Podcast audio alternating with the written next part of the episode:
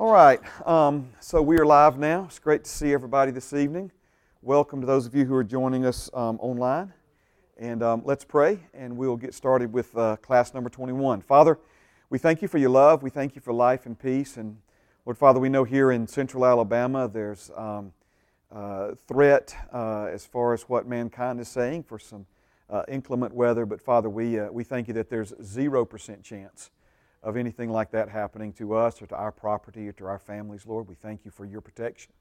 We put our trust and confidence in you tonight, and we speak to the weather in Jesus' name.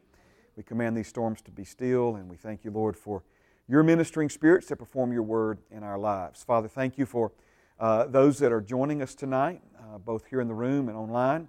I thank you, Father, for what you're doing in their hearts and lives. And Father, there's something very uh, special about setting time aside to seek you, to be present, Father, when your word is coming forth under the anointing of your Holy Spirit.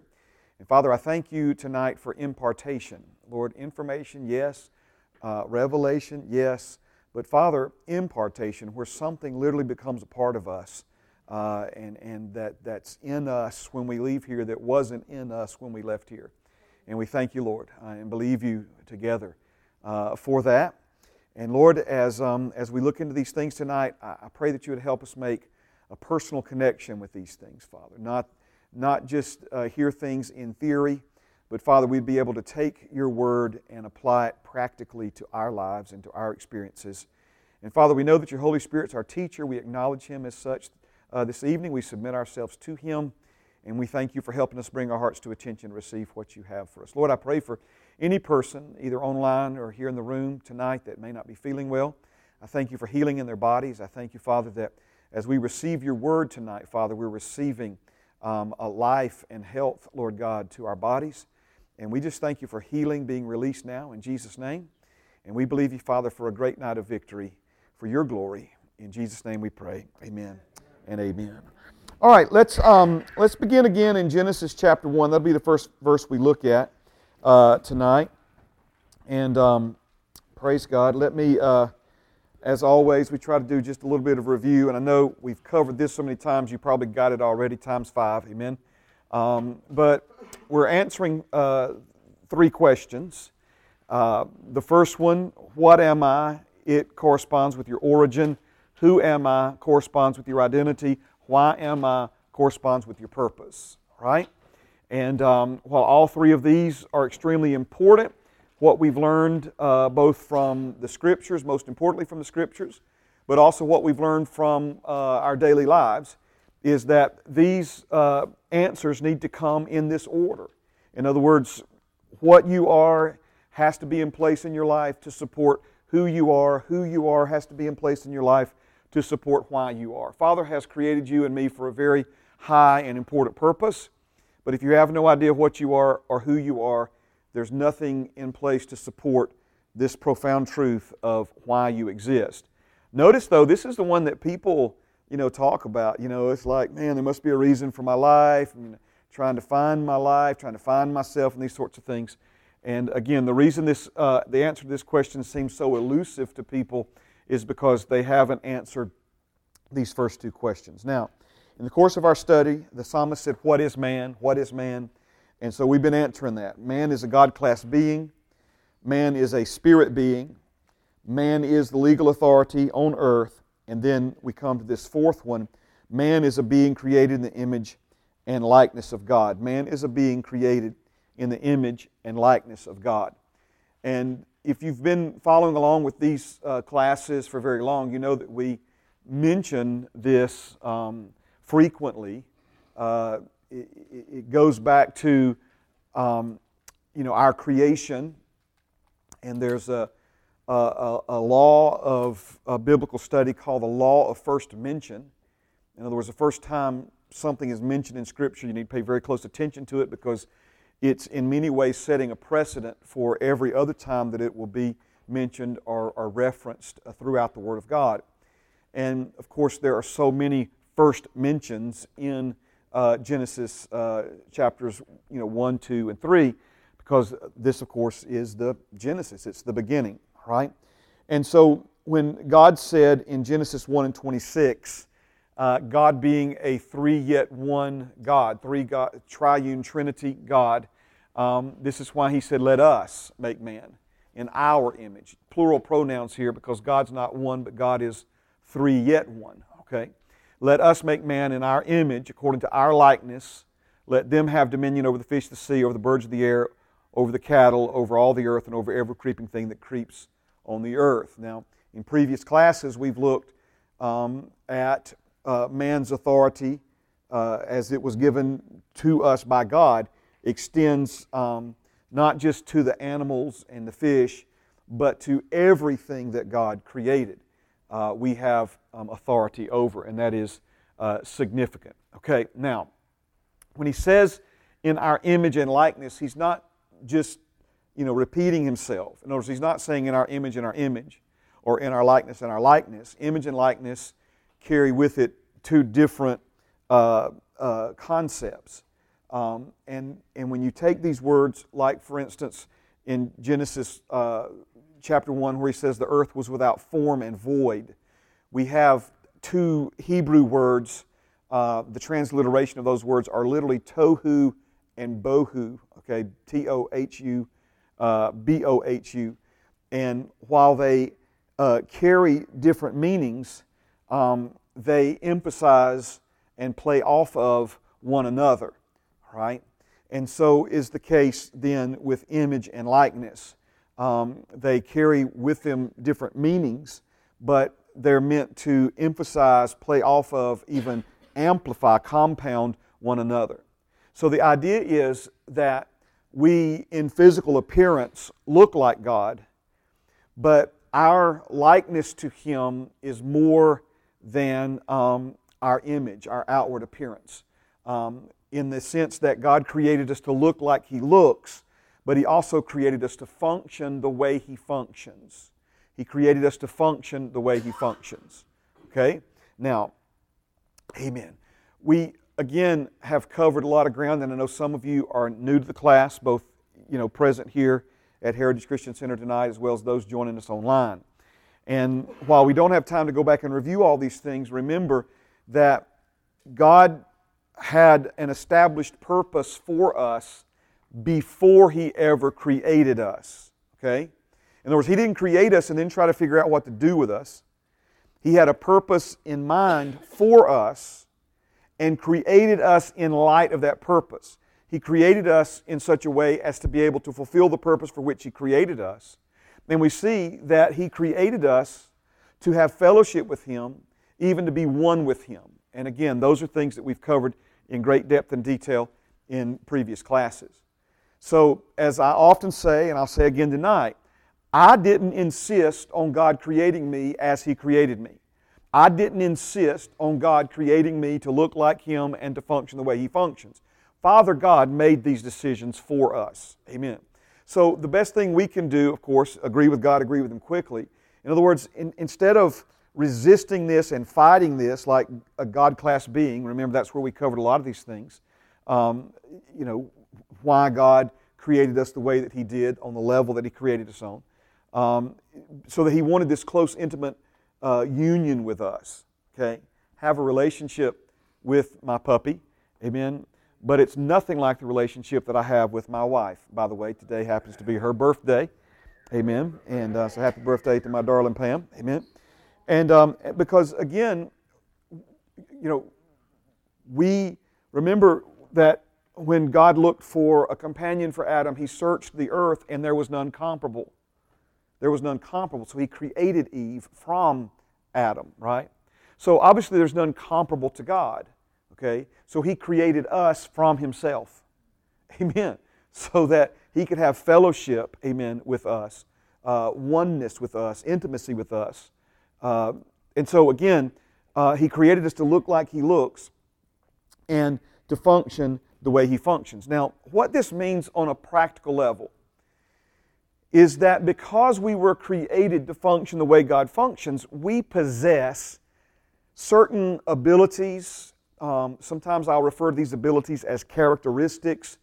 Um, to make it as simple as I know how to say it, is that there are things that you have the ability to do, ways that you were created to function, that exist nowhere else in creation, or at least nowhere else in creation on the level that you and I possess these things, uh, other than in God Himself. Okay? And it's these characteristics, these attributes, these abilities that we have uh, that make us uh, beings in the image and likeness of God, look to look like He looks and to function the way He functions.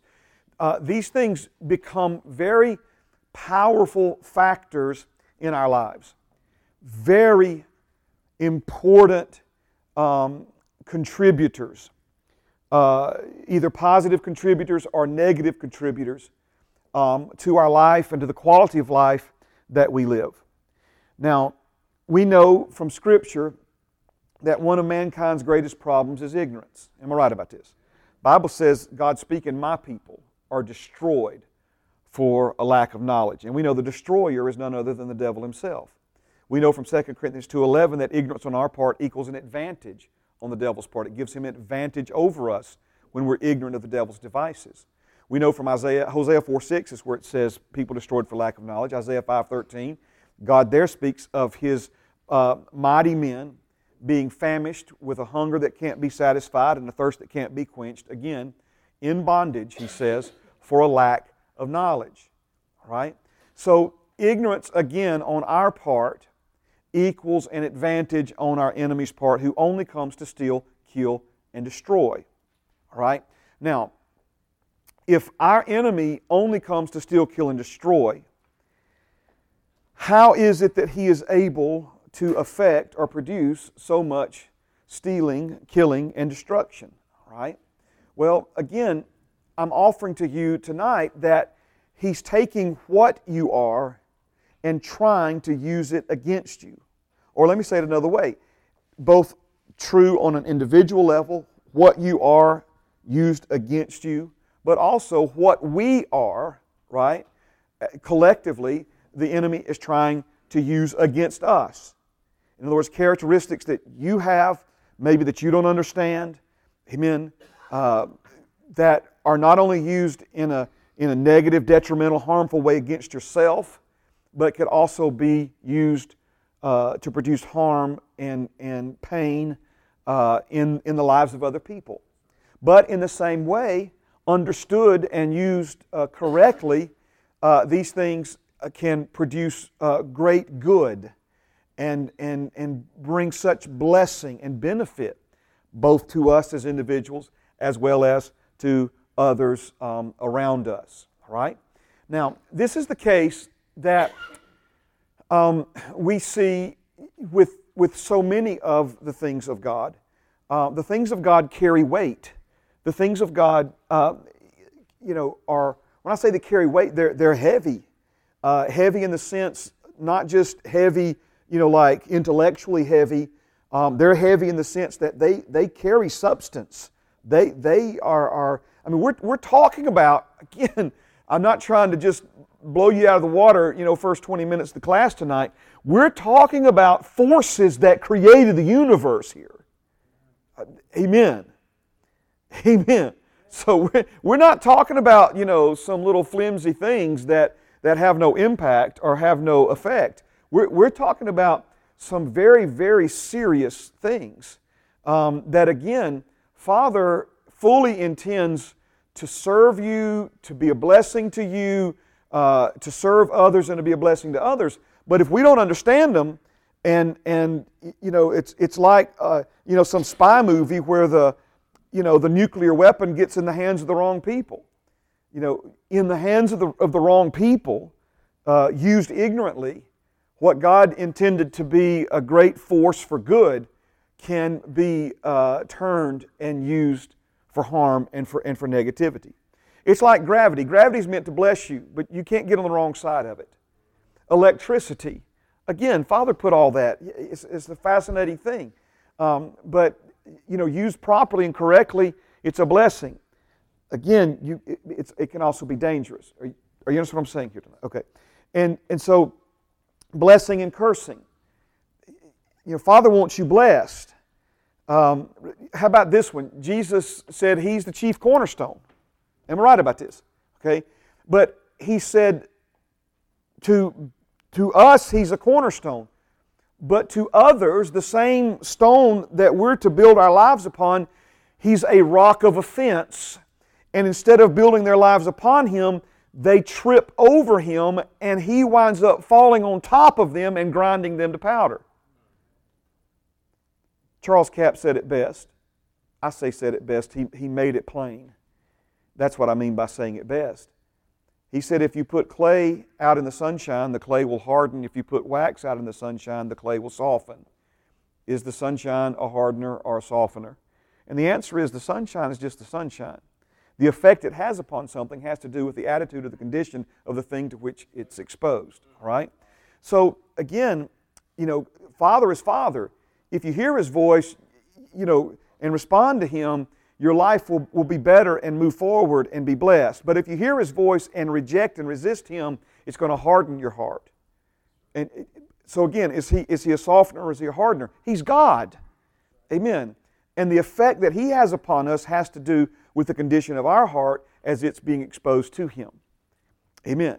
So, in the same vein, the characteristics, attributes, abilities that we're talking about tonight, they're very powerful. You possess these.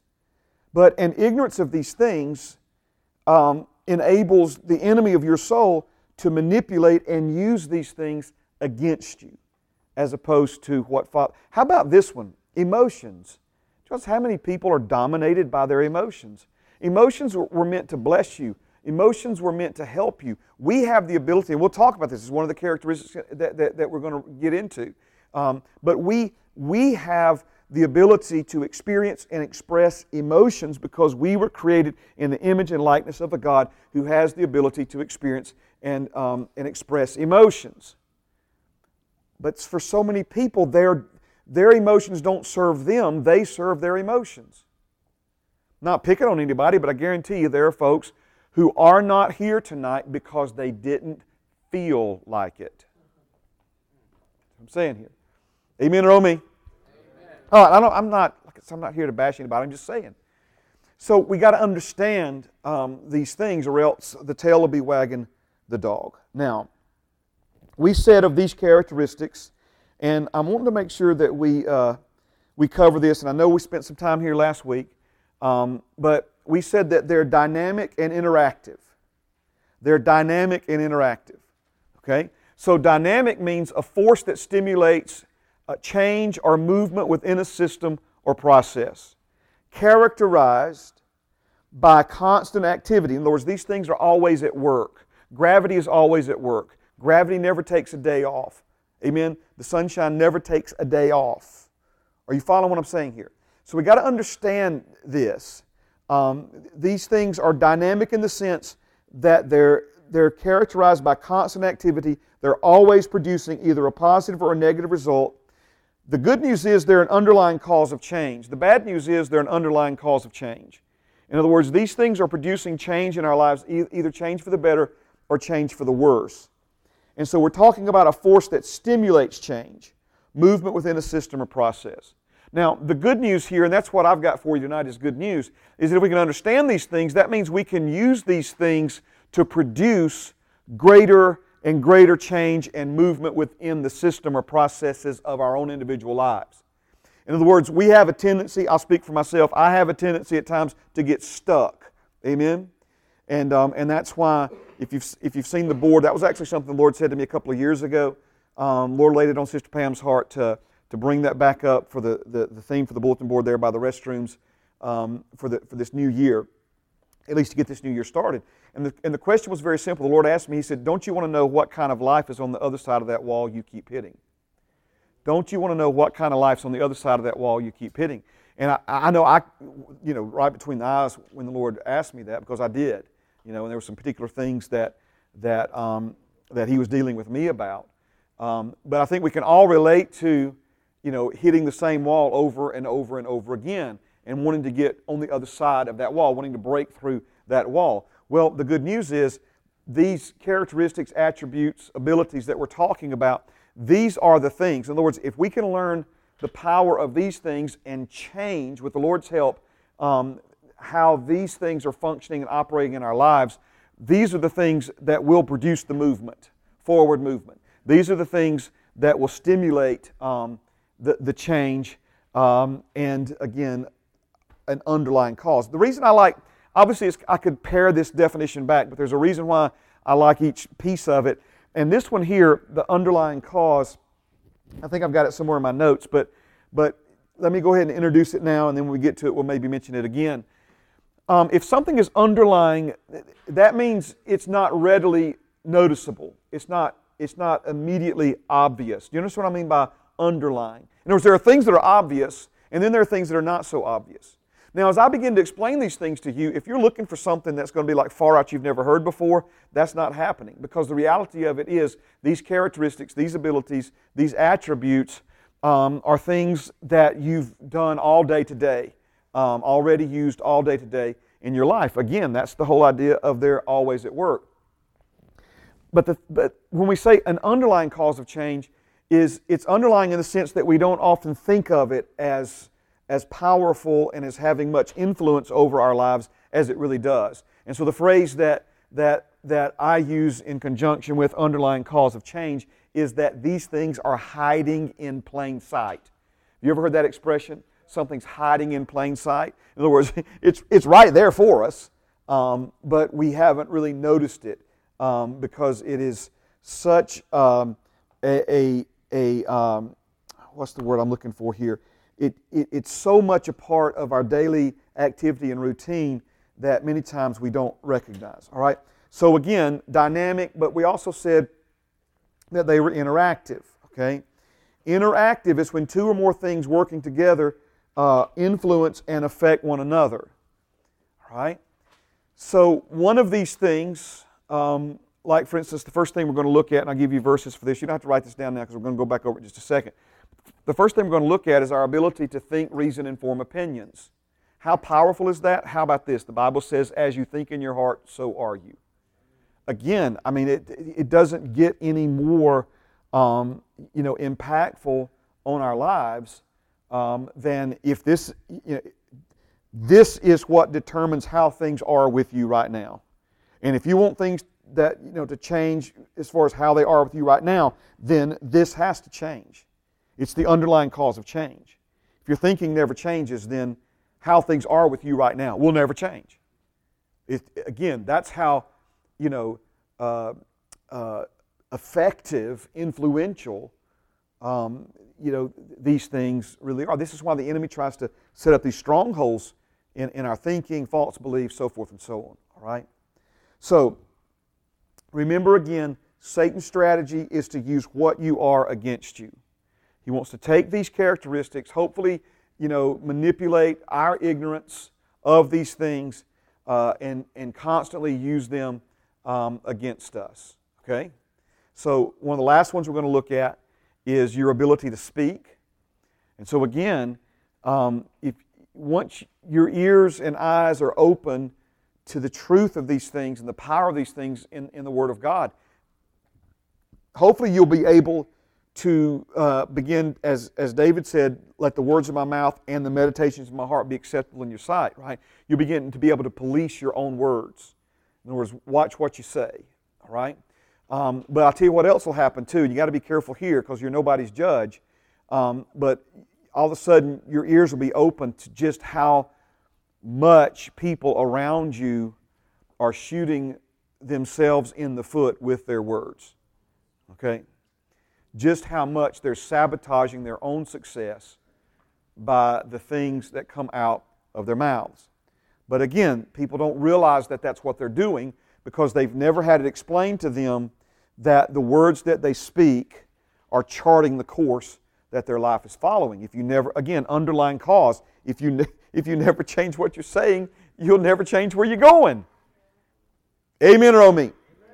All right, so there's the slide hiding in plain sight. So, Man is a being um, with the ability to. Let me get caught up here um, in my turn some pages here.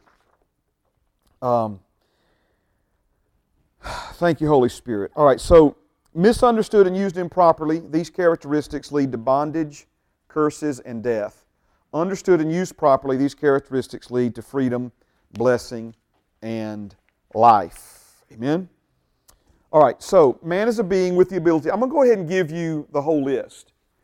And I'm going to give you the whole list because they're not just dynamic, they're interactive. So I'm not, I don't want to just talk about these one at a time. Um, I want to talk about them, well, that's not really the right way of saying this. As we talk about these one at a time, I want you to also see how they fit and connect together, how they're interactive, okay? And how they compound one another. You follow what I'm saying here? Right. So we've already mentioned uh, our ability to think, reason, form opinions. We've already mentioned our emotions. We've already mentioned our ability to speak. That's three of the list of five I'm going to give you. But just with that, that list of three, right?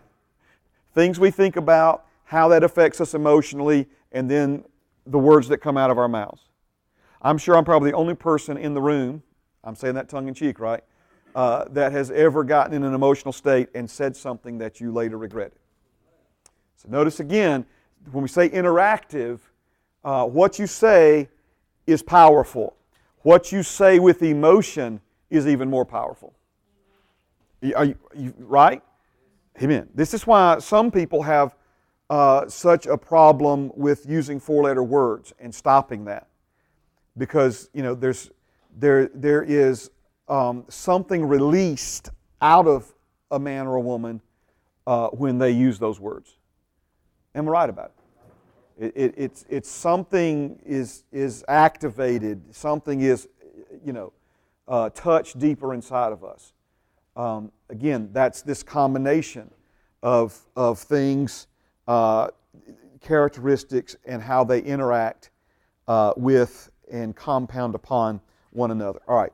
So let's go through the whole list and then we'll break them down one at a time and weave them all together. All right. Can I give you full disclosure? Yes, sister.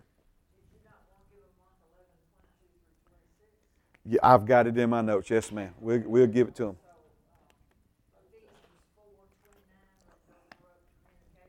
Amen.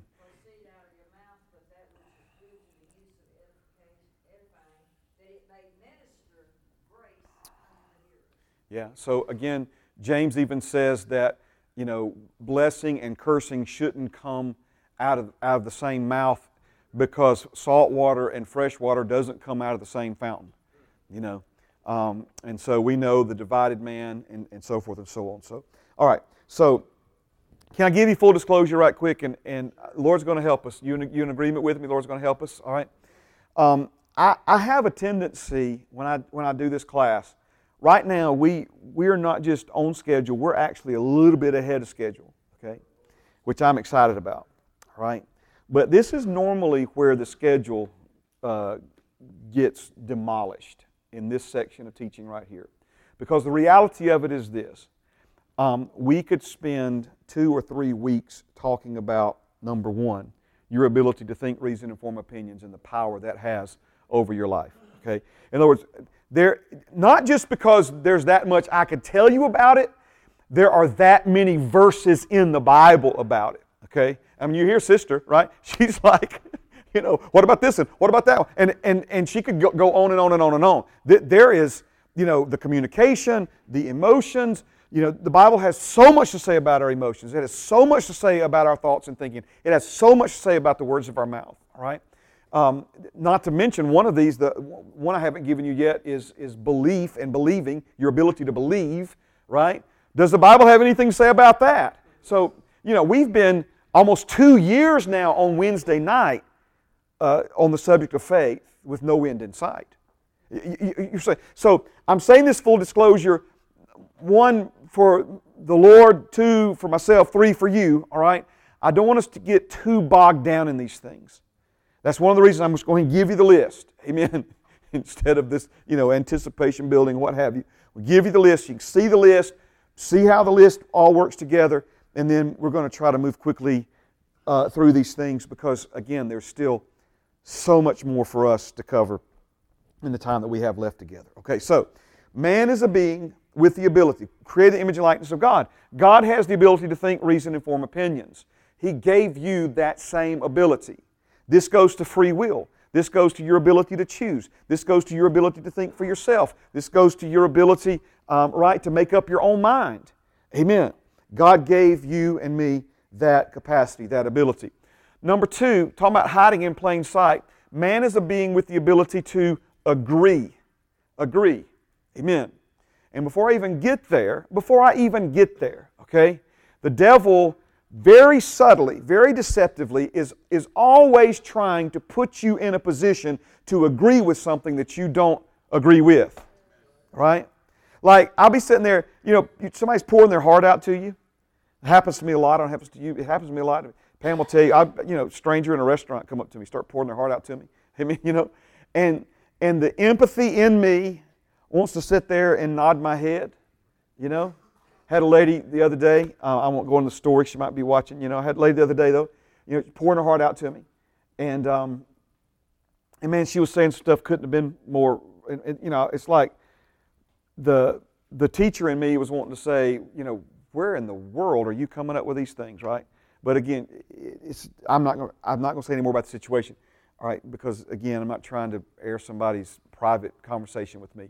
Um, but the point being Everything in me was wanting to nod my head, right?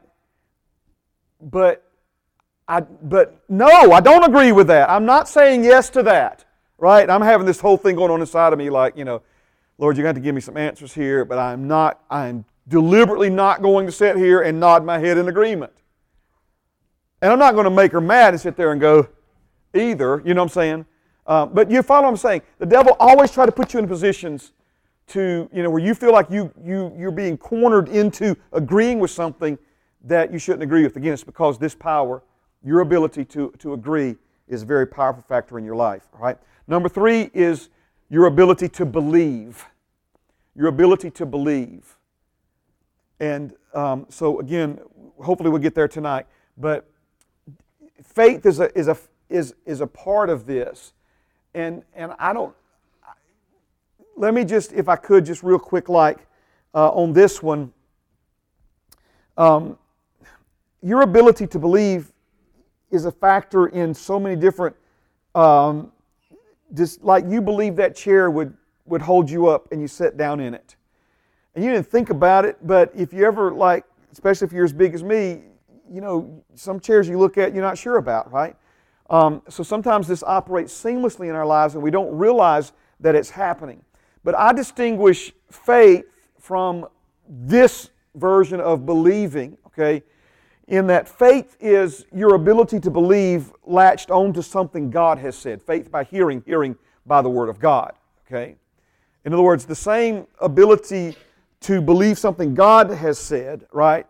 You know, again, people believe things that are not true all the time. So we have the ability to believe, ultimately to believe God and trust Him, but there are many false beliefs that people have in their lives, in their hearts, that are very destructive uh, as well, right? Number four, man's a being with the ability to experience and express emotions. Experience and express emotions. Wow. Wow, wow, wow. Um, you do realize that the reason you have the ability to get angry is that God has the ability to get angry? Amen. Except for the Bible tells us, another, one's out of, another one out of Ephesians, right, sister? Be angry and don't sin. And then don't stew in your anger and let the sun go down on your wrath. Okay? But again, anger in and of itself is not a bad thing. As a matter of fact, anger is meant to be positive. It's meant to produce positive results. There are some things that should make us angry. There are some things that should stir us up. Jesus, speaking to the generation of people who are alive on planet Earth while he was here in the flesh, he said something along these lines What's wrong with y'all? We cry and mourn, and nobody cries or mourns. We play the flute and dance, and nobody gets up and dances. In other words, they, they were almost like emotionally flat. Nothing stirred them either way. My friend, that's not good. We, we should, amen, experience a broad spectrum of emotions. We, we were created by God um, uh, to experience those and, and to have those things even motivate and inspire us. In other words, there are things that should make us angry, that, and that anger moves us to righteous action. But again, average person on planet Earth, anger winds up motivating them in, a, in an opposite direction. Okay? And then number five is in a lot of ways the, the interactive culmination, the dynamic interactive culmination of them all, and that is man's a being with the ability to speak. Man is a being with the ability to speak. And notice, Bible says what comes out of your mouth is what's in your heart in abundance. It's Matthew 12, 34. Notice that our thoughts, our agreements, our beliefs, um, and then our ability to experience and express emotions often come to the tip of the spear, right? Which is our words. That, that's a lot of times where you know those things are released out of us, and it's in those times that we see either something again very powerful for good, or something uh, that can be very uh, negative and and um, and bad. All right, so let's get let's get to it here. Man is the is a being with the ability to think, reason, and form opinions. Proverbs chapter 23 and verse 7, it says, For as he thinks in his heart, so is he. Eat and drink, he says to you, but his heart is not with you. Now, here again, he's talking about when you go to a rich man's house and, and how you should handle yourself, um, because how that man may be uh, presenting himself to you uh, could very well uh, be a front. And, and how he thinks in his heart is how he really is. Okay? All right? So, again, the takeaway for you and me is that as you think in your heart, so are you. As you think in your heart, so are you. Okay? Now, this is important. I'm going to take just a minute here. I don't want to confuse you. But we looked not too long ago at the truth we are spirit beings. And we said that you have an inward part, inward man, and an outward man.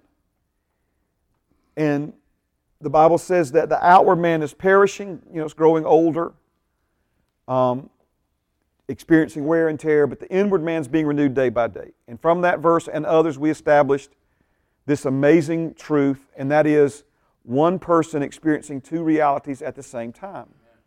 Okay? So you can, if you're born again, you've been made the righteousness of God in Christ Jesus. But most people who've been born again still think like the person they were instead of the person they became. Therefore, they live like the person they were instead of the person that they truly are. Notice again, as you think in your heart, so are you. Your behavior will always line up with what you believe to be true about yourself, even if what you believe to be true about yourself isn't true. Because as a man thinks in his heart, so is he. Right? So your life reality is going to reflect your thinking. Amen. Even if that's a misrepresentation of who you truly are in your born again spirit. This is why the renewing of the mind is so important. This is why learning to think the way God created us to think, thinking in agreement with who we became the day we became a new creation in Christ Jesus, is the key to living that righteousness. Remember, the inward reality of the new birth becoming an outward expression of life. Work out your own salvation with fear and trembling. He's not saying make your own deal with God. He's saying the reality of the new birth that's in you through the renewing of your mind it's becoming now an outward expression of life. So, when it says, as you think in your heart, so are you, again, he's talking about how it is in your life reality, physical life reality, but not necessarily a reflection of who you truly are at the born again spirit level of your existence. Yes, are you getting this? This is really important here now. This is really, really important. That's why the Bible says, let the poor man say, I'm rich. Let the weak man say, I'm strong. Right? Because um, that's not mind over matter. If you're born again, you are rich. If you're born again, you are strong. If you're born again, you are healed. Let the sick man say, I'm healed. But you can be healed all day long, and if you continue to think you're sick, you're going to be sick. You can't live beyond your thinking. And, and so, Father's already given you everything that pertains to life and godliness. But as long as we see ourselves as beat down, busted, and broke, as long as we think of ourselves as beat down, busted, and broke, right? The, the, the, The heir, as long as he's a child, differs nothing from a slave, though he be Lord of all. Anybody remember that? Galatians 4 1, right? The, the, the heir, large and in charge, as long as he's a child, think in your heart, right? Thinks like a child. I'm going to show you that verse in a moment. Amen.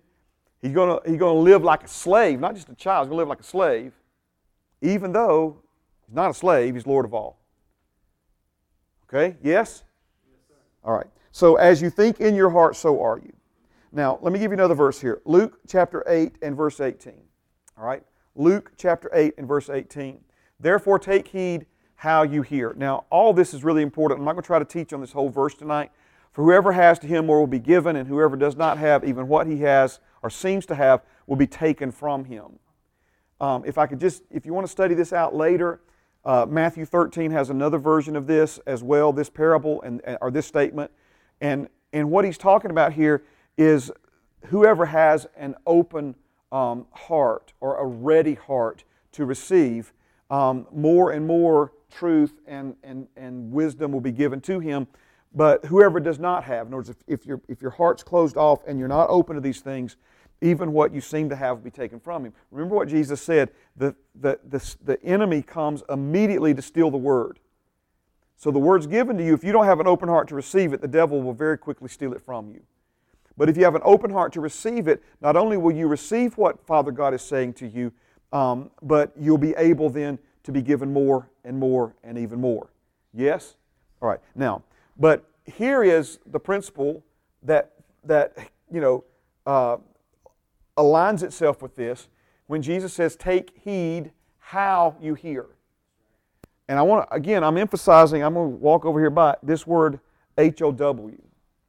Because a lot of times, what we think is not how you hear, but what you hear. What you hear. So he's not talking about content, he's talking about context. Okay, did you get that? That was really fancy. Okay, I've never said it that way. Thank you, Holy Spirit. All right. He's not talking about the content of what you hear. I'm not saying the content of what you hear isn't important. It is important. Jesus talked about that. There are certain things we shouldn't listen to. There are certain thoughts we shouldn't entertain. There are certain music and jokes and blah, whatever. All kinds of things. You need to be careful what you hear. Be careful, little ears, what you hear. Okay, yes. But in this case, Jesus is talking about something different. He's not talking about the content of what you're hearing, he's talking about the context, how you're hearing it. Or let me say it another way the filter through which you're hearing it. You follow me? Do what?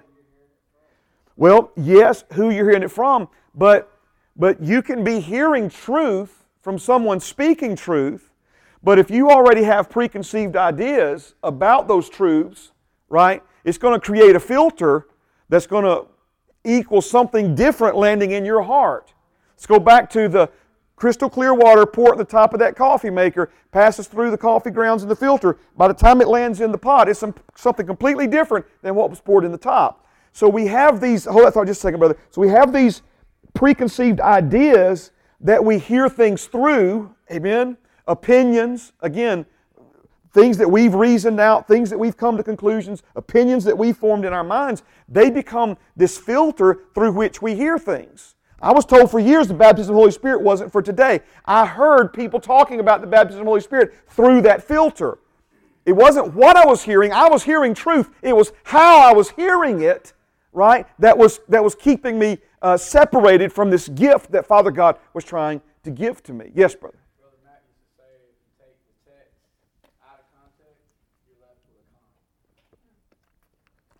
That's it right there.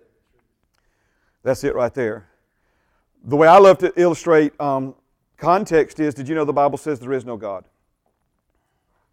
And the Bible does say there is no God. It says the fool has said in his heart there is no God. But see, I, what I, I just took that out of context. So now, right, you take it out of context, you make say anything you want to say. Okay? So, therefore, take heed how you hear. Well, what determines how you hear something?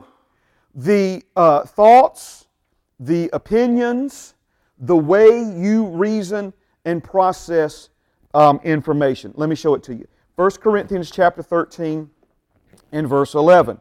1 Corinthians chapter 13 and verse 11. All right? again, there's all kinds of wonderful verses around this that we could talk about.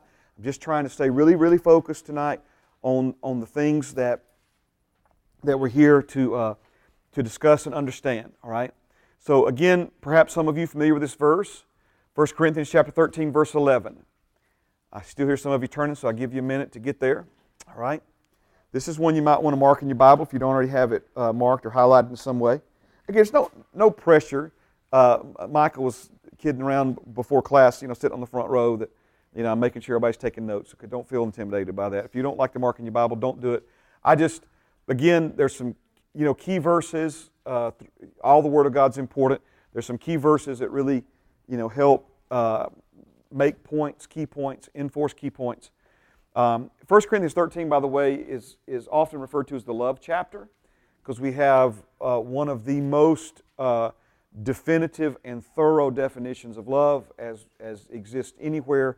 Amen. Um, uh, you know, and, and it's needed because so many people are confused about what love really is. All right.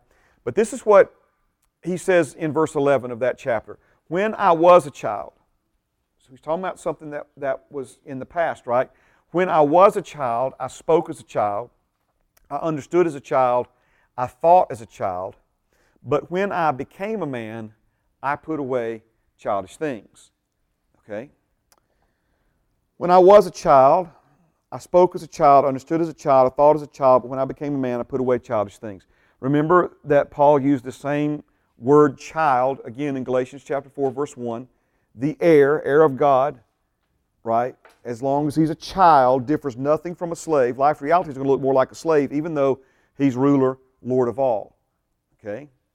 So now he's saying, when I was a child, I spoke as one who's a child. Let me, I know some people get nervous. I'm not adding to or taking away. I'm, I'm trying to paraphrase this so that you will see why the Holy Spirit is emphasizing these three key, key areas, okay? Um, I was a child, I spoke as a child, and I spoke as a child because I understood as a child. And I understood as a child because I thought as a child. If you think like a child long enough, you're going to understand like a child. And if you understand like a child, how can you speak like an adult? Right? If, you're, if you think like a child, you're going to understand things like a child. And if you understand things like a child, then you're going to speak like a child. Right? Now, let me tell you what's not stated here but is clearly implied. If you think like a child, if you understand like a child, and if you speak like a child, do you really think you're going to behave and live like an adult? It's going to be, an, it's going to be a hard no, right? Amen. So, although behavior is not specifically uh, stated here, it is, it is absolutely implied that as, as long as we think, understand, and speak one way, it's, it's impossible for us, again, it's impossible to live differently from the way you think, understand, and speak. Okay? It is impossible to live differently from the way you think, understand, and speak. All right? Now, praise God. Um, let me. Um, let me give you this, then we'll come back to that, okay? So, this means Satan can influence your life to the extent he can influence your thinking. Satan can influence your life to the extent he can influence your thinking. All right? Amen. And if the way you think determines the way things are, do you see how the enemy is trying really, really, really hard to influence the way you think? Yes? All right, now let's go back to, um, let's go back to, praise God. Let's go back to this verse for a moment. When I was a child, I spoke as a child, I understood as a child, I thought as a child, but when I became a man, I put away childish things. Okay? Um, thank you, Jesus. Let's, this, is, this is the first connection I want you to, to see here. Um, when Jesus said, Take heed how you hear, take heed how you hear. You hear things through the filter of your understanding. You hear things through the filter of your understanding. It's one of the most, one of the most important things you can let the Lord help you with is, is to be teachable. Um, is to, is to uh, you know, recognize, like the Apostle Paul, that, um, that you know, we haven't arrived yet. We're still learning and growing. And while we're very thankful for what we know and we can see right now, um, we, we need to acknowledge that, that there are still things for us to learn and there are still things that we can't yet see. One of the reasons it's a chapter in the book, Becoming a Threat to Addiction, um, and one of the reasons that so many people fail at recovery is that they let what they know about recovery keep them from learning what they need to know. And that's not just true in recovery, it's true in a whole bunch of, matter of fact, it can be true in, in virtually every life endeavor, right?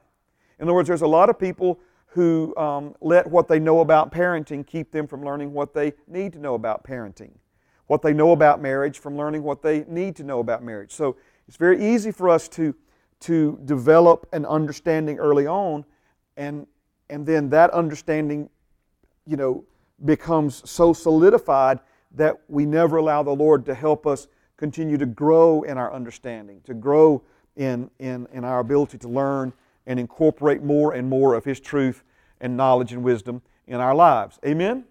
But that's not you. Obviously, you wouldn't be here on a Wednesday at 5 o'clock, you know, for on a Wednesday at 5 o'clock for, you know, for a two hour class if you weren't interested in learning, all right? But this, when Jesus says the context that, that you hear, the filter that you hear, that's more than anything else, that's your understanding. That's your understanding. It's the way you uh, look at things, it's, it's the way um, you view the world, the way, the way you process information as it, as it enters your ear gate, eye gate, what have you. Yes, Sister Dot.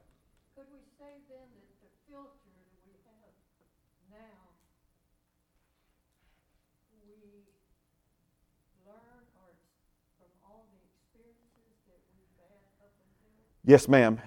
Yes, ma'am. And so experiences are certainly be, become because what the experience what the experience does is either correctly or incorrectly so.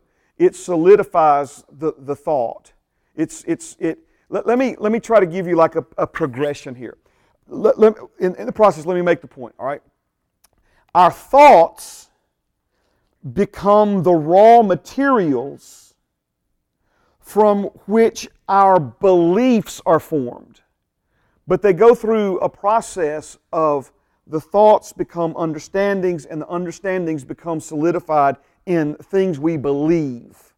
Things we believe, right? And so, um, and of course, the real damage as it affects our lives on a, on a day in, day out, moment by moment basis is when we believe things to be true that are in, in actually untrue. They're lies, right? They're, they're, they're, they're falsehoods.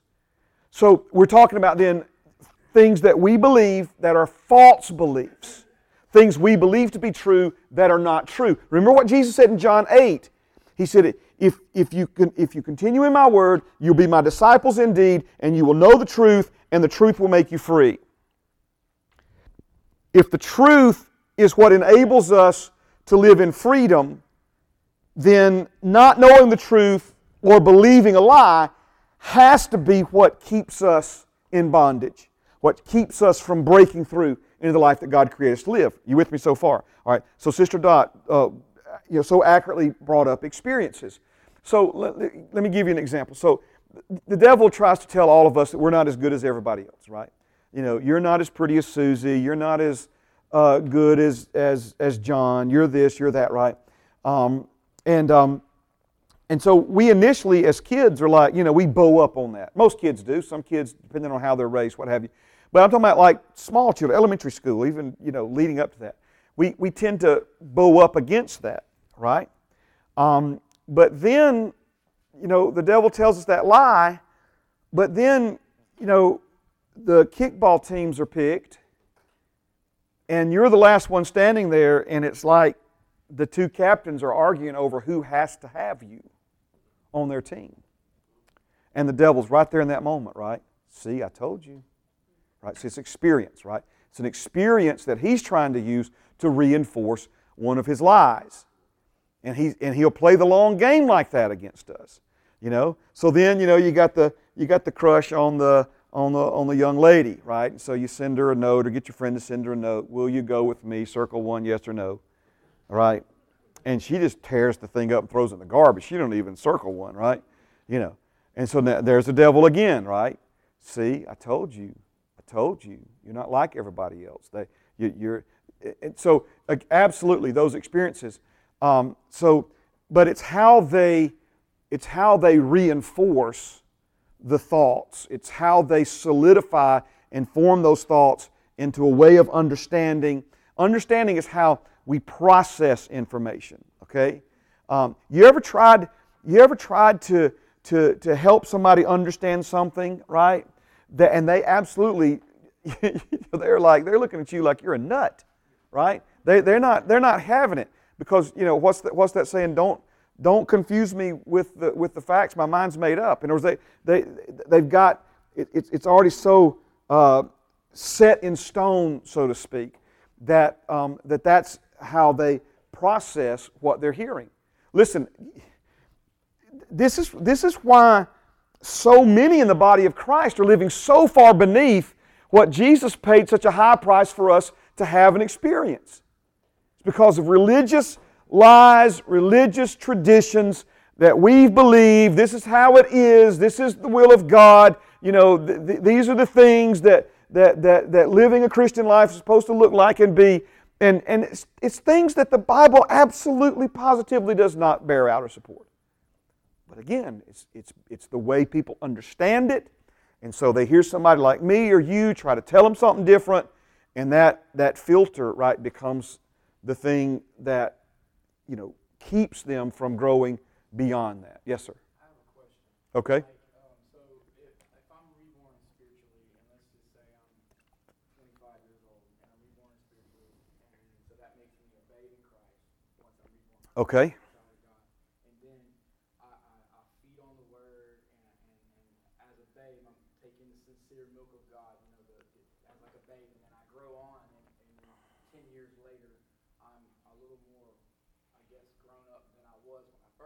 saved. Yes. Right.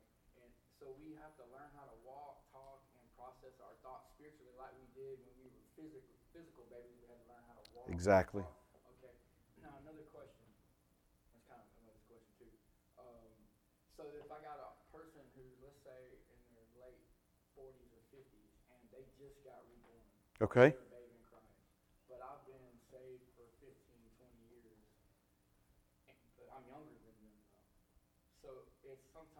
You mean physically younger than them?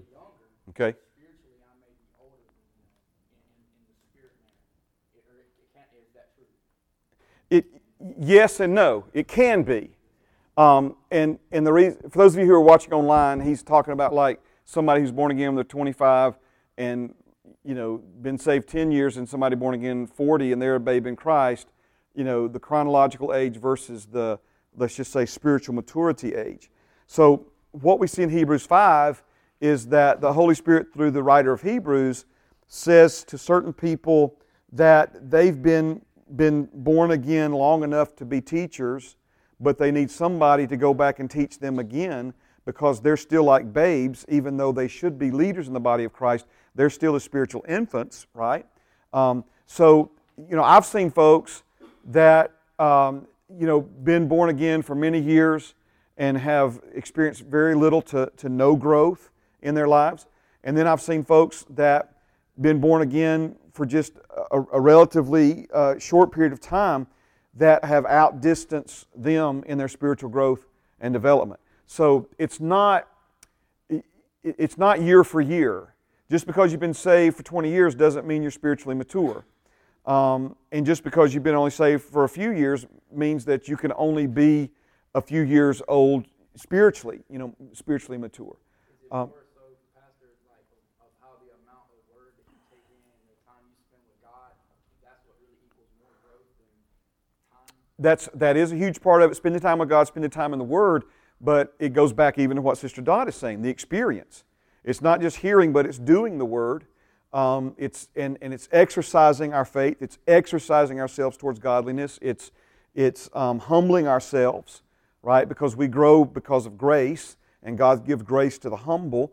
Um, so it's, it's, it's a, a, lot of things. I would say more than anything, it's an, it's an attitude. In other words, the attitude uh, before God uh, that, that would enable a person to grow versus, and, and if, you, if you look at the, the parable of the sower, um, it's, he's, he's talking about the Word of God being seed and the condition or attitude of a man or woman's heart towards God and His Word uh, as the soil. The heart being the soil, but, but the condition of the soil, the condition of that heart being the attitude towards that, right? And so you've got folks who, um, and I try to just simplify it, you've got people who quit before um, they understood the word. Bible says that they didn't understand that the devil stole it from them. You got people who, um, the next group, the Bible says they received the words, sprung up quickly, but then because of pressure applied to their lives because of the word's sake, that, um, that they wilted. So these are the folks who quit before they put down roots, and putting down roots takes some time. Um, we talk about this in the book, Becoming a Threat to Addiction. The first season of grapes on a grapevine, as, as exciting and as, as wonderful as that is, um, that first season of grapes is meant to deepen the roots, strengthen the vine, and lengthen the branches, uh, which are then pruned. And then the next season, that second harvest of grapes, is, is, is where we really, really see the breakthrough, right? And so you've got the folks that sprung up, but when the pressure was applied, no root, they wilted. The third category of folks, I call them the people that quit and never knew they did because other things grew up and choked it out. But then you got that last group of people, the Bible says they received the word with gladness, produced 30, 60, 100 fold fruit. Um, and that's ultimately how our spiritual maturity is, uh, is judged and is, will be rewarded one day, is by the fruitfulness that we're producing for our Father. He's glorified by much fruit and how much the Word of God is producing its intended results in our lives and, and so forth and so on. And, and so, if you go back to that parable of parables, as Jesus called it, um, the, the, the key difference that we see, and I know some of you weren't here, we covered this, I think, in the second class. So, then what, now 19 classes ago, so it's been a while. Um, but the, the key difference that we see there is an attitude that says, I'm, I'm laying hold of this and I'm not turning loose of this. And, and um, Jesus preached a sermon, and a lot of people left and followed him no more, the Bible says. His disciples sitting around the fire that evening, Jesus looks at them and says, Are you leaving also? Peter says, Where else will we go? You have the words of life.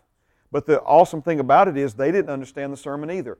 But notice the difference in their attitude. Their attitude was, We don't really know what you're talking about, Jesus, but we know you got the answers, and, and, and we're. So notice they didn't let their understandings. Those other folks thought they understood what Jesus was saying and based upon it became offended.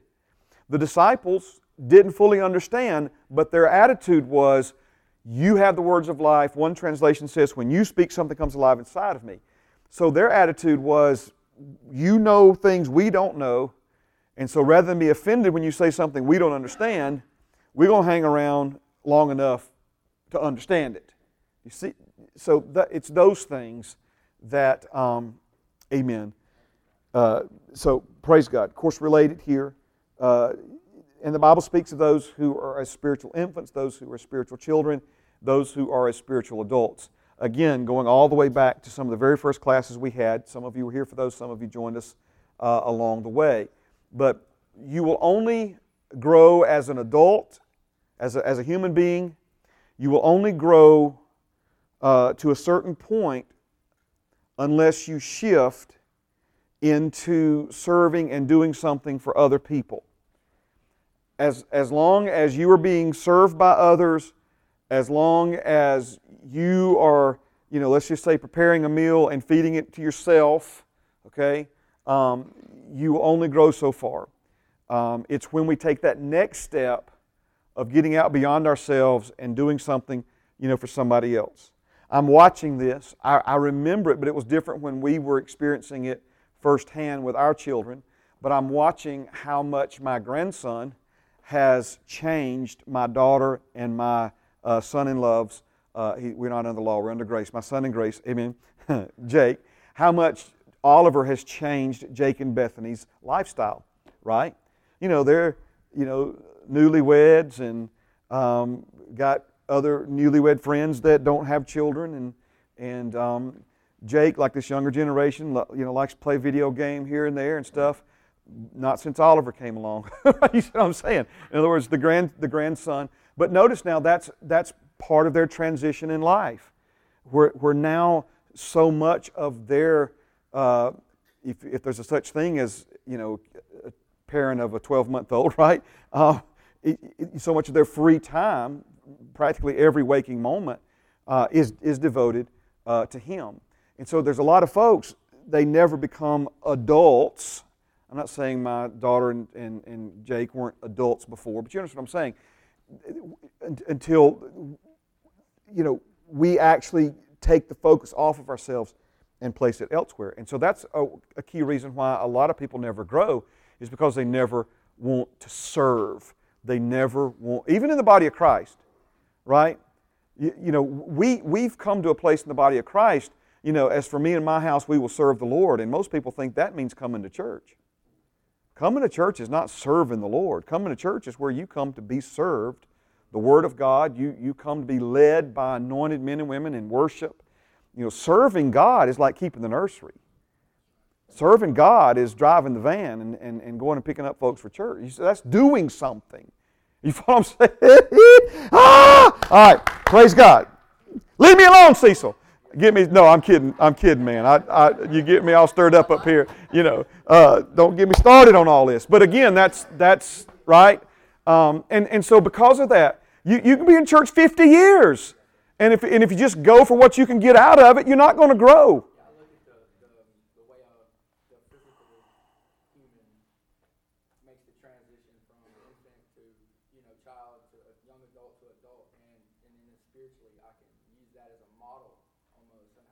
Yeah, absolutely. I asked Lord one time because it baffled me for years. It baffled me for years. Um, people that I, I know they love Jesus, they're, it, that's not even in question. Uh, I know they love me. It's, it's not even in question. But you couldn't pay them $1,000 to come to church on Sunday night. And I'm like, Father, I, you know, I don't, you got to help me with this. We would, you know, we'd have like those services on Sunday morning where it's just like, you know, you, you're, you know, it's like angel feathers are falling. You know, what I mean, it's like, so, you know, early on in the days of Heritage, I'm like, man, it's going to be packed out tonight after the service this morning. If anything, there will be like less people back on, on a Sunday night after a Sunday morning service like that. And finally, I'm like, Lord, just help me understand this if it's something I can do or whatever. And, and, and here's the answer he gave me. Are you ready? He said they got everything that they came for on Sunday morning. See, as long as it's as long as we come to church for what we can get out of it, Right? At some point, it's not about what can I get from this, but what can I contribute to this? See, that's a big difference right there. If it's like, well, you know, I got what I needed. Woo, that's good service, Pastor Mark. We'll catch you in a couple of weeks. You know, well, see, again, that's that's not, amen. That's we can only grow so far with that attitude, with that mindset. But when our when our assembling together is not just for, I'm not saying we shouldn't get something out of it when we're here, we should, okay? But when our assembling together is um, only for what we can get out of it, right? What, the, here's the, here's the, the, the right attitude.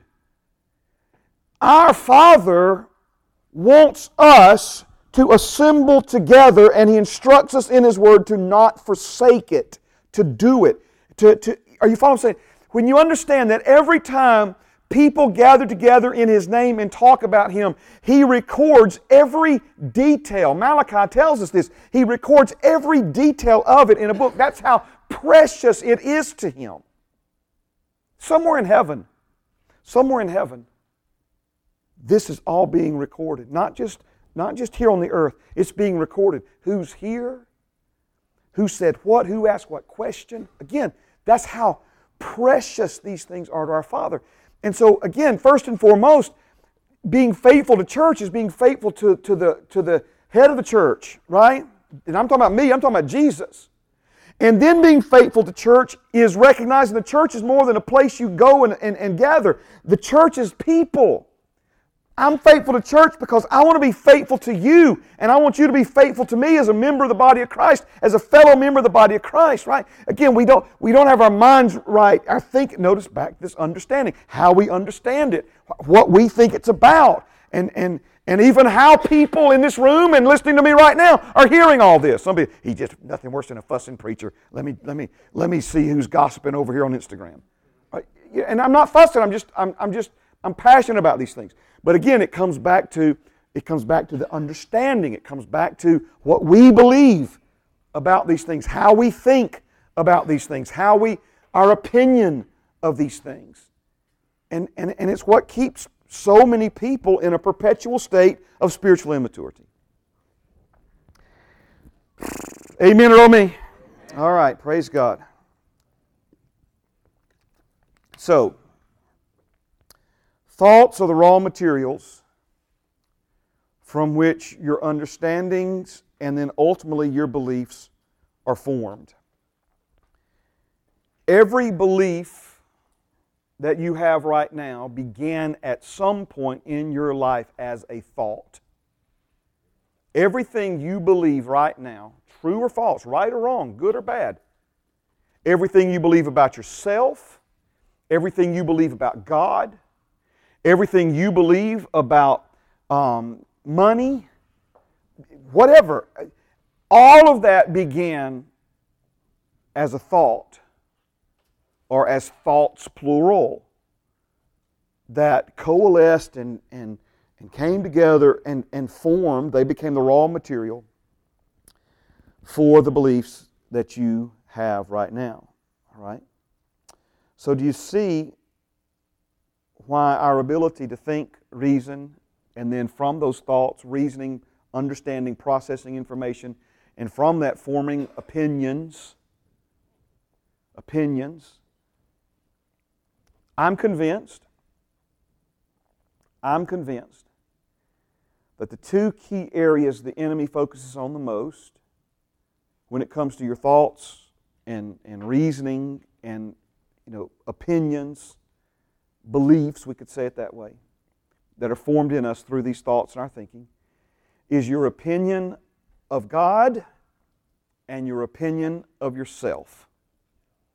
What you think about you and what you think about Him. Okay? And it took me many years to come to this conclusion, but I am convinced that as much as the enemy wants you to have wrong opinions about God, even more so, he wants you to have wrong opinions about yourself. Because even if you have a right understanding and a right opinion of his love for you, let's use that as an example. If you still believe you're unlovable, you see the difference there, right? In other words, if, if you got it right, God is love. But if you got it wrong, there's no way he could love somebody like me. Notice the, that most destructive. Are you following what I'm saying? Okay. So, again, I've done what I said I wasn't going to do. We spent a lot of time on this. But are you seeing, getting the flavor, getting the feel for these things? All right, so it's impossible to live differently from the way you think, understand, and speak. Satan can influence your life to the extent he can influence your thinking. All right? So let's move, let's move ahead. Man's a being with ability to think, reason, and form opinions. Then, number two, man is a being with the ability to agree. To agree. Now, because these are interactive, you're going to see you're going to start to see some overlap here. But I want to begin with just talking about agreement alone and the fact that you and I have the ability to do that. We take it for granted, it's hiding in plain sight, um, and we don't really recognize um, how powerful a thing, how powerful a factor that agreement really is. Let me try to show it to you, first of all, in the scriptures. Matthew chapter 18 and verse 19. Again, I say to you that if two of you agree on earth concerning anything that they ask, it will be done for them by my Father in heaven. Okay? That's powerful right there, isn't it? That's some powerful, powerful stuff. All right? So notice how the enemy is always trying to stir discord among believers to prevent that kind of agreement. Yes, my brother.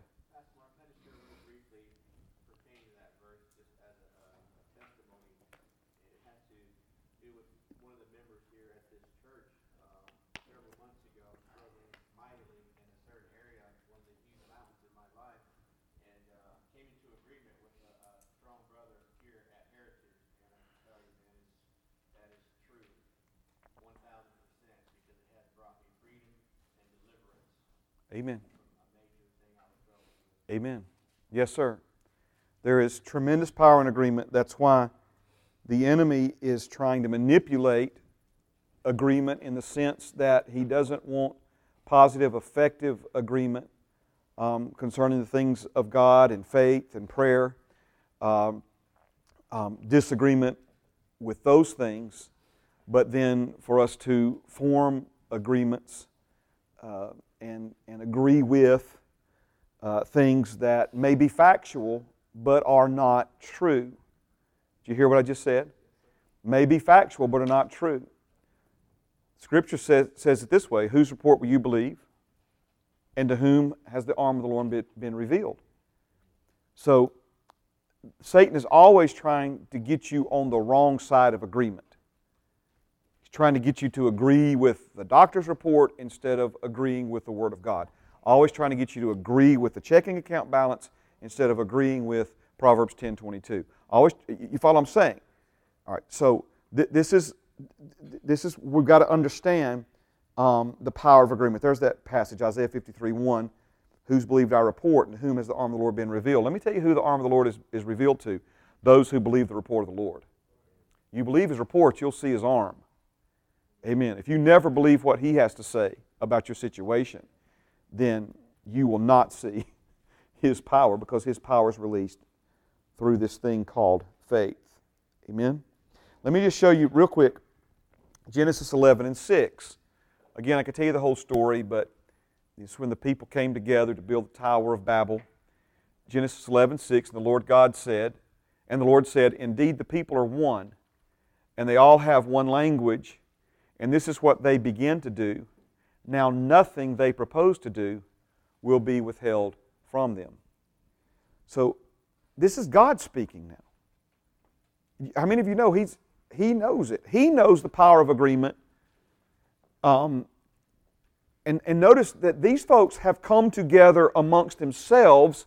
They have agreed to do something amongst themselves. God did not tell them to do this, God was not behind this.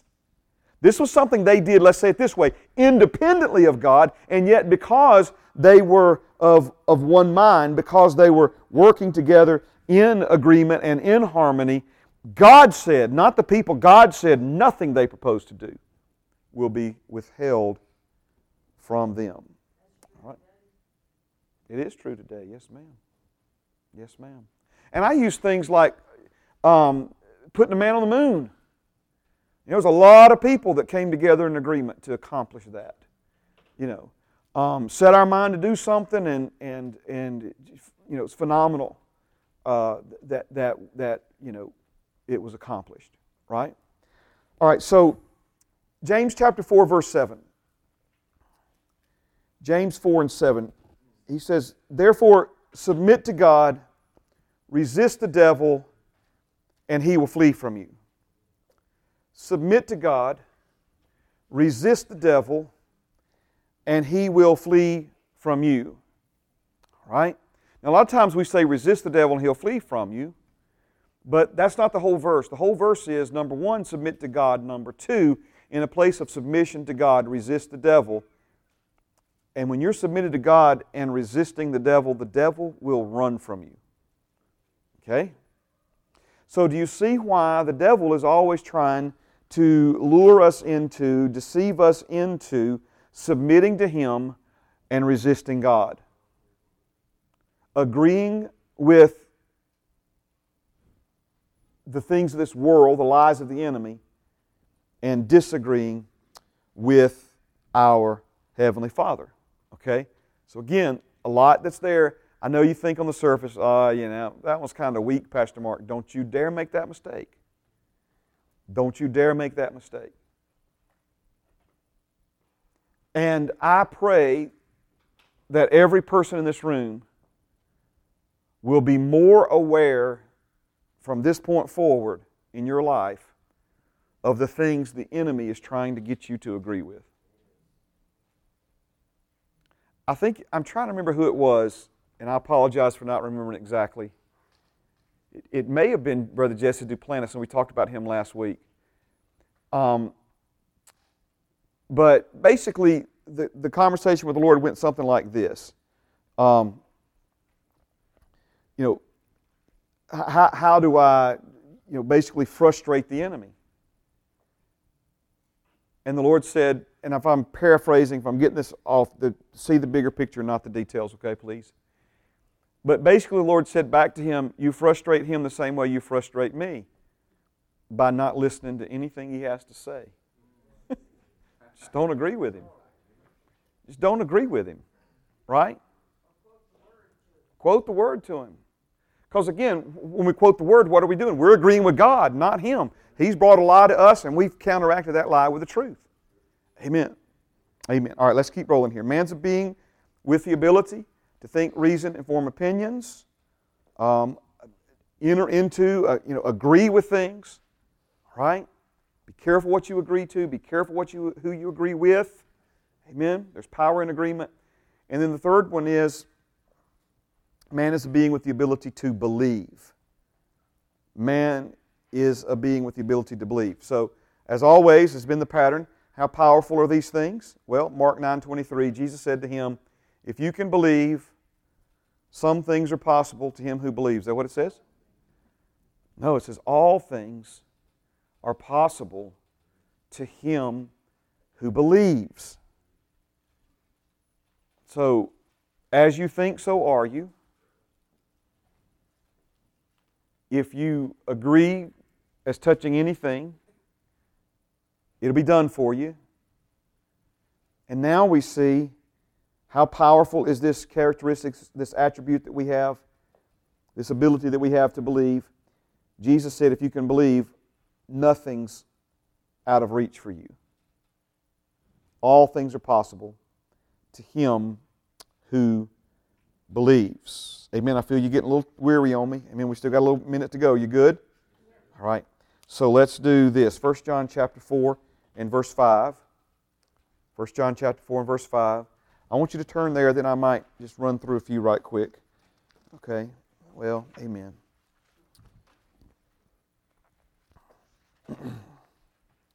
let me, uh, let me encourage you to do something, and I, have I've started getting a little more bold about these things, okay?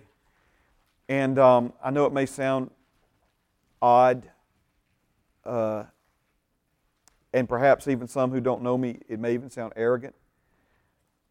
Part of the reason why I've, I've started getting a little more bold about these things is because I've actually been listening to some of them myself. And I want to I wanna encourage you uh, to follow along with us in our um, Faithmatics series on Wednesday nights. Okay, we're, we're learning some things about faith that um, you need to know. Amen. Um, it's some things that the Lord is teaching me, and it's making a tremendous difference in mine and Pam's life, and um, in my life and Pam's life. And um, I want you to lay hold of those things uh, yourself as well. Okay, I know some of you can't stay for different reasons, um, but the sermons are free. The podcast, video, audio. Um, so I really want you to to grab hold of that. Okay. I'm doing that number one because I want you to grab hold of. It. Number two, that's what I'm telling myself. Look, you know, we could we could spend four weeks just on this subject alone here Um, and, and you'll see here in 1 John chapter 5 why this is so important. For whatever is born of God overcomes the world. Anybody in here born of God? All right, so if you're born of God, you overcome the world. And this is the victory that has overcome the world. Not this is the victory that will, but has. See, in order to understand faith, you have to change the language, right? He didn't say this is the victory that will, this is the victory that has overcome the world. Our faith. Our faith. Faith is the victory that overcomes the world. Faith is the victory that overcomes the world. There's nothing in this world that you cannot overcome by faith. Nothing in this world that you cannot overcome by faith. There's no obstacle blocking your path that you cannot move with faith. Amen. The devil knows this. The devil knows this. Of all these characteristics, you know, they, they all frighten the devil. I mean, I'm just telling you, he knows that if, if, if you quit thinking the way he's trying to influence you to think and you start thinking in agreement with God and agree with God and agree with him quickly and agree with God's people and, and then start exercising your faith in agreement with God's people, with your mind um, and your words and your thoughts and your words and your actions align with the Word of God, you, you become an unstoppable force. You become a threat to the devil and his kingdom of darkness. Because faith is the victory that overcomes the world. Who is he who overcomes the world but he who believes that Jesus is the Son of God? Again, it's the, the, the obvious answer is no one. Those who believe that Jesus is the Son of God and are walking and living by faith will live victoriously in this world. So, again, I'm trying to show you how key this is. Now, I mentioned it earlier, so I mentioned it again. We just jump from believing to faith. Believing, him who, he who believes, nothing is impossible, him who believes. Um, faith, again, your innate, God given ability to believe, connected with, latched on to, grab hold of the Word of God. It's why the devil tries to keep the Word of God from ever coming in contact with the soil of your heart. Because there's a powerful, it's Jesus used the, the, the example of physical seed going into physical soil and what happens when that seed is activated by that soil. And so when the Word of God comes in contact with the faith that's in your heart, the potential for good and increase to be released into your life and through your life is nothing short of than otherworldly. Amen? Okay. Let's go now to Romans chapter 10 and verse 8. Just a couple more minutes. Um, amen. I didn't know really how far we would get. I thought hopefully we'd get a little further than this tonight. That's okay. Um, we've made it, I guess, halfway. If we got five of them and we're started on number three, we're in good shape. Amen. All right, Romans chapter 10, and um, let's begin at verse number 8. Romans 10 and 8. Right? Boy, these are some awesome verses right here. Again, we could spend a lot of time here. I'm just going to try to hit some high points to make the main point that we're emphasizing tonight. All right? Romans chapter 10, verse 8. But what does it say? The word is near you, in your mouth and in your heart. That is the word of faith which we preach. That if you confess with your mouth the Lord Jesus and believe in your heart that God has raised him from the dead, you will be saved. Man, somebody say dynamic and interactive, right? Notice what we've got here. We've got we've got hearing. You know, obviously faith by hearing, hearing by the word of God. We've got belief in the heart, faith in the heart that's now being released, activated, if you will, and released by speaking. And this is how a man or a woman receives salvation. Verse 10 For with the heart one believes unto righteousness, and with the mouth confession is made unto salvation. For the scripture says, Whoever believes on him will not be put to shame, for there is no distinction between Jew and Greek, for the same Lord over all is rich to all who call upon him.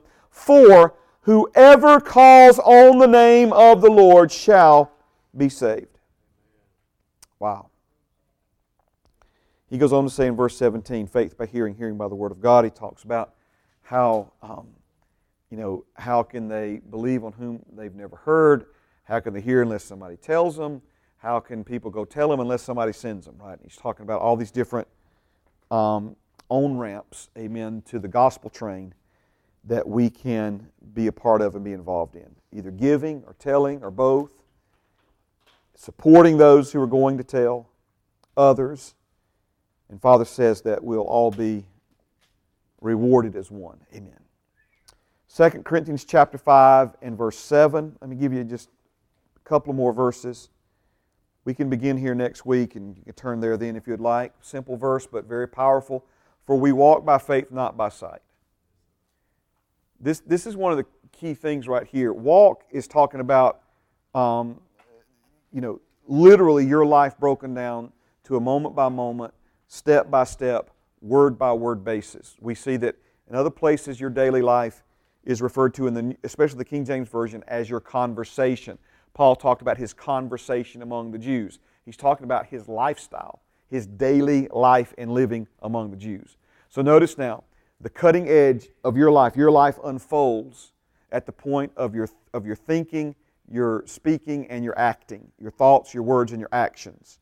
So he's saying we walk by faith, not by sight. Amen. Walking by faith means you align your thoughts, words, and actions with the, um, with the Word of God, with, with, with, with what God has done for you, what He said to you, what He said about you. When we walk by sight, this is when we align our thoughts, words, and actions with the way things look, seem, and feel. We were not created to live our lives aligning our thoughts, words, and actions with the way things look, seem, and feel. We were created by God to align our thoughts, words, and actions with what He has said to be true about us in His Word. Amen? All right, last one 1 Corinthians 13 and 13. Amen.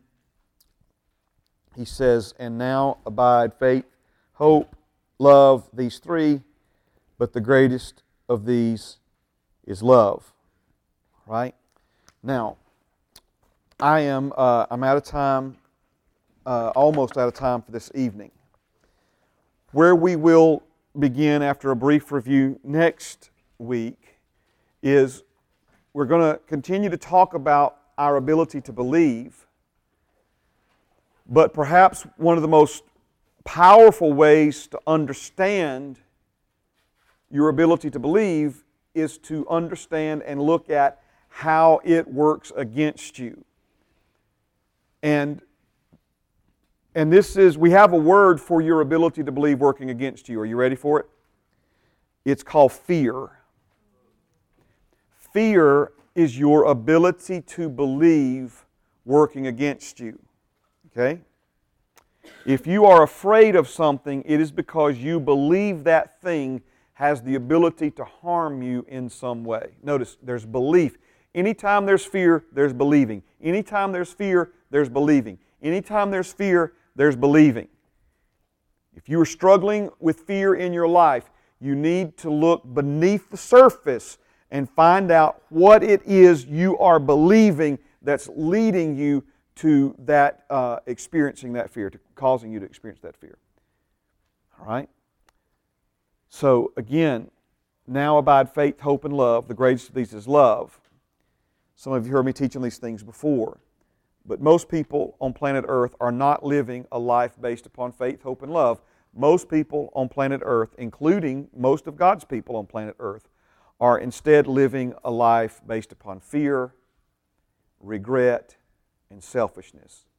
Instead of faith, hope, and love, they're instead living a fear based, regret based, selfishness based life. It's the wrong foundation.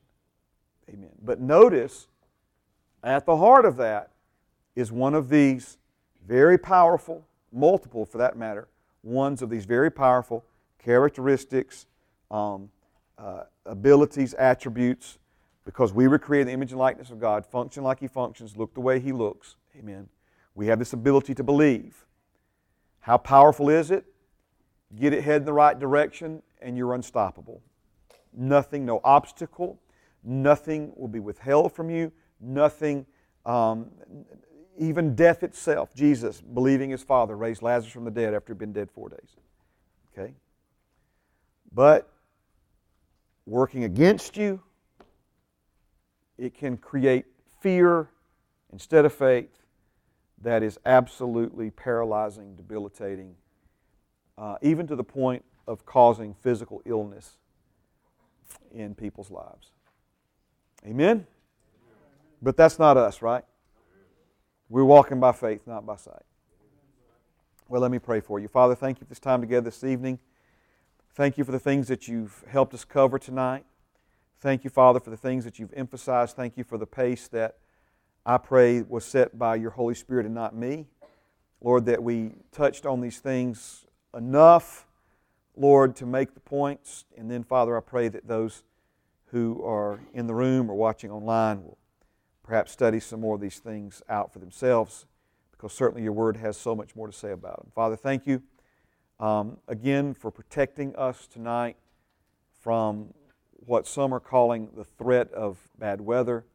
Father, we know that, that we are in the palm of your hand. We, we are covered, uh, Father, tonight by the blood of Jesus and protected by the covenant of grace that we have. We activate that protection now, not because we've been good this week, but because of our faith and confidence and trust in you. Thank you, Lord, for those that are um, watching along with us online, and may they be protected as well. We thank you for good things now and the service that's to come here at Heritage in Jesus' name. Amen and amen. Praise God. Your love. Thank you for being here.